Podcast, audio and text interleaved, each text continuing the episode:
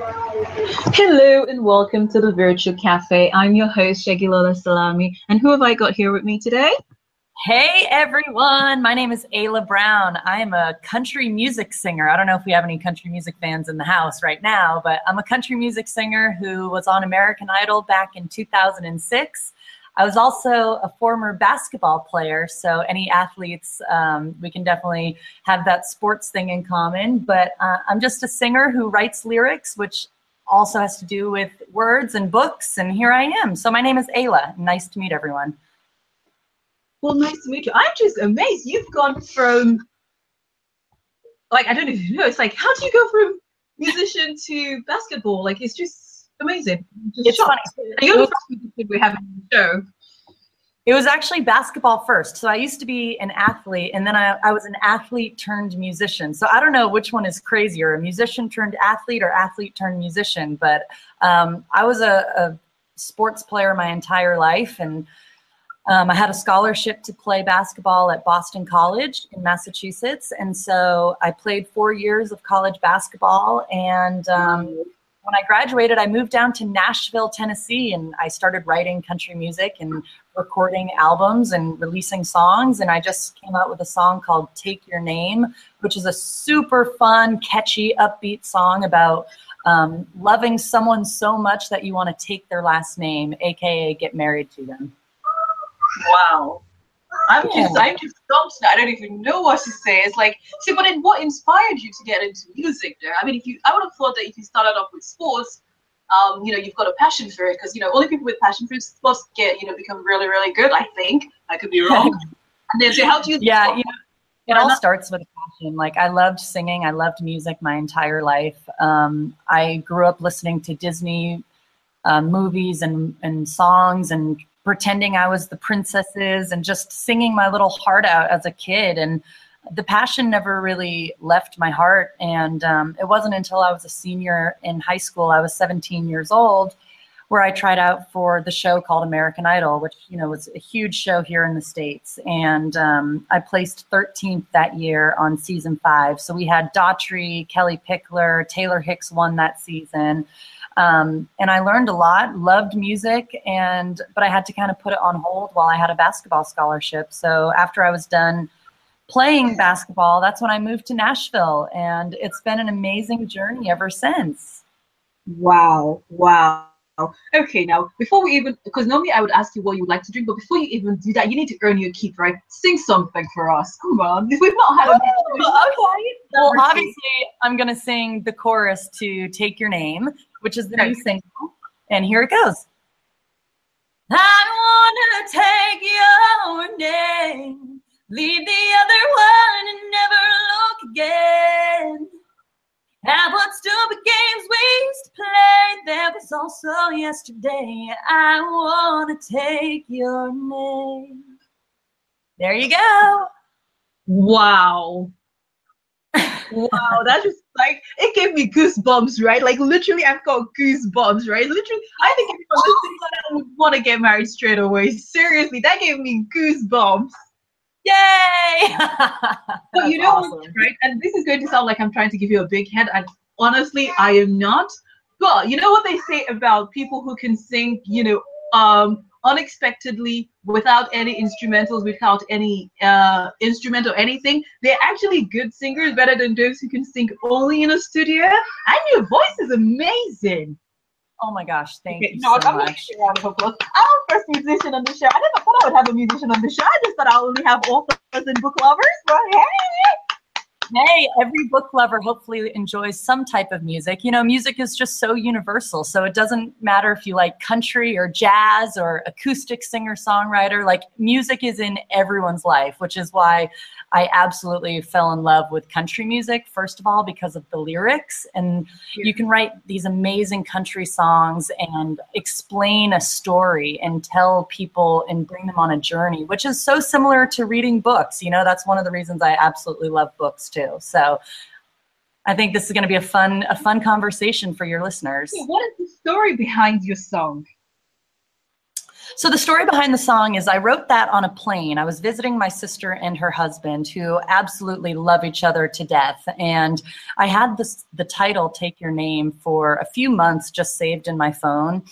And all of a sudden I was on this plane visiting them in New York and um, I just felt super inspired. Like I was looking through some of my old song title inspirations and that one just popped up to me and I was like oh, I think I want to write a song like right now, like what's happening. And so I pulled out one of those barf bags and I borrowed a pen from someone and I just wrote the entire song in 30 minutes on the plane visiting my sister and her husband.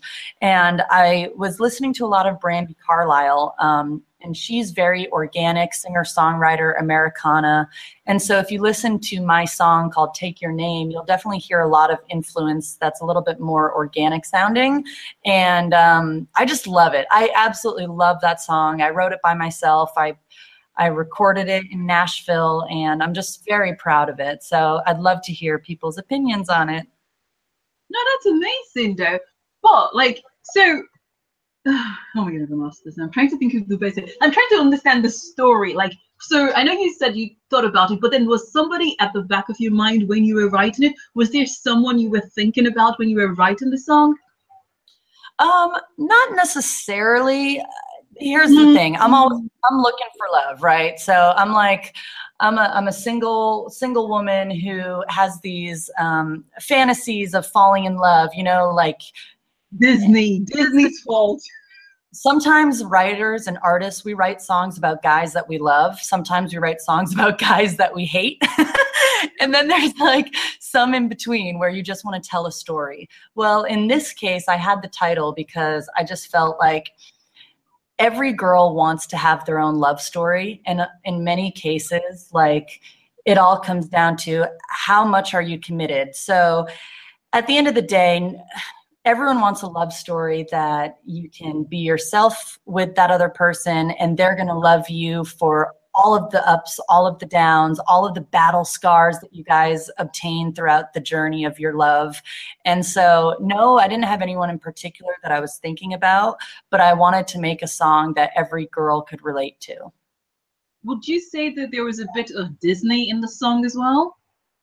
No, it's not Disney. Um, it's it's definitely catchy. Like you'll listen to it once and you'll be like, oh man, that song is stuck in my head. So I don't know if that means that it's Disney. I would say no. To me, it's just good country music. You know, it's it's everything that a country song should should be about, which is, you know, honesty and no, of course of course so what i mean is there a bit of disney in the sense that you know disney inspired you um so you're talking about you know when you were talking about the love story did you have maybe a disney character um you know no, your- no not this time but i write songs every day you know what i mean so I, I, I love the songwriting process it's something that i never thought um, i would do when i was growing up as a a tomboy and an athlete. I never had a journal. I never wrote down songs or feelings or lyrics. And it wasn't until I took a chance and moved to Nashville six years ago that I started beginning uh, to write songs. And it's been a fun little journey because every song is totally different, you know? Oh, fabulous, fabulous. So you, I know you're, you know, you've, you've been touring and stuff like that, but what was the last book you read? I just finished one yesterday by Lee Child. It's called um, The Killing Floor. And okay. it, uh, it's the first Jack Reacher novel of, of Lee's. And um, we were in Barbados as a family, my mom, my sister, and myself. Actually, it was a girls' trip. It was so much fun. But my mom had this book and she said, Hey, do you want to read it? Because I know you love murder mysteries and detective mm-hmm. stories. And uh, I said, yeah. So I, I, started it on the beach um, two days ago and I finished it last night. So I'm one of those readers. I don't know if any of your listeners are like this as well. This book was 536 pages. I finished it in a day and a half. Wow. Yeah. Like once I start reading books, I mean, you can't like interrupt me. I'm fin- I'm finishing it within two to three days, or you know, depending on how many pages it is. I just love reading. I'm a fast reader. Um, I think my love for these types of books, the murder mysteries, all that, started with Nancy Drews when I was really little and I was first starting to read. I, I mean, like, I only pretty much read suspense, thriller, murder mysteries. And i'm and i do think that that has a lot to do with the books that i read as a kid which were you know choose your own ending type of books and yeah. you know where is the character going to go? You can choose or nancy drew stuff like that. So um, i just finished that one and it was really good and i'm like excited to start my next one which i'm not sure which one that's going to be yet. I have to look through my my bookshelf Oh wow! So would you say then that it's important to expose children to books, you know, quite early on? You know, because obviously the kind of books that children read when they're young, you know, going by your experience, it will influence, you know, the sort of books that they read, if they do read at all, when they're adults. Yeah, you know, I used to, when I was in elementary school, um, we had a contest every summer for how many books can you read. And you would fill out what book, you would do a mini book report on them and uh, you would get a star when you would come back from school the amount of books that you read you would get little star stickers and i think there was some sort of a prize and it was to encourage reading at a young age and i just remember being so excited about the books that i was reading and i didn't know why i mean i don't think that i'm that smart like i'm not good at science i'm not really good at math you know but i do enjoy um, finding books, expressing myself with lyrics, and kind of reading reading words. You know what I mean? So, um, so yeah, I, I love all types of books, except I'm not really into um, autobiographies. I I've read a few of them. Um, my dad was a former senator for Massachusetts, and he came out with a book called Against All Odds, which obviously I read his book. It's it's really fascinating. it's great, and I think if I did not read his book, he would disown me. But it's a really it's a really great story. I mean, he went through a lot of stuff as a kid, and that's addressed. And um, you know, there are pictures of the family. So if you like scroll through in the picture section, you can see me as like a little girl, and it's really cute. And then all grown up, and you know, so I have read some autobiographies, but when I go to the bookshelf, it's not the first thing that like I grab off the shelf. Are those types of books? Yeah, yeah. So you prefer the more uh, more modern mysteries and things like that. I do. I like to let my brain go into a different world that's not my own because sometimes we all get bogged down with you know what we have to do that day, how many errands we have to run, if we have enough you know, money in the bank account to go grocery shopping and pay the bills. And sometimes we don't need to think about those things. We can just let our minds go and read a book that has nothing to do with what's going on in reality right now. And I think that's exactly.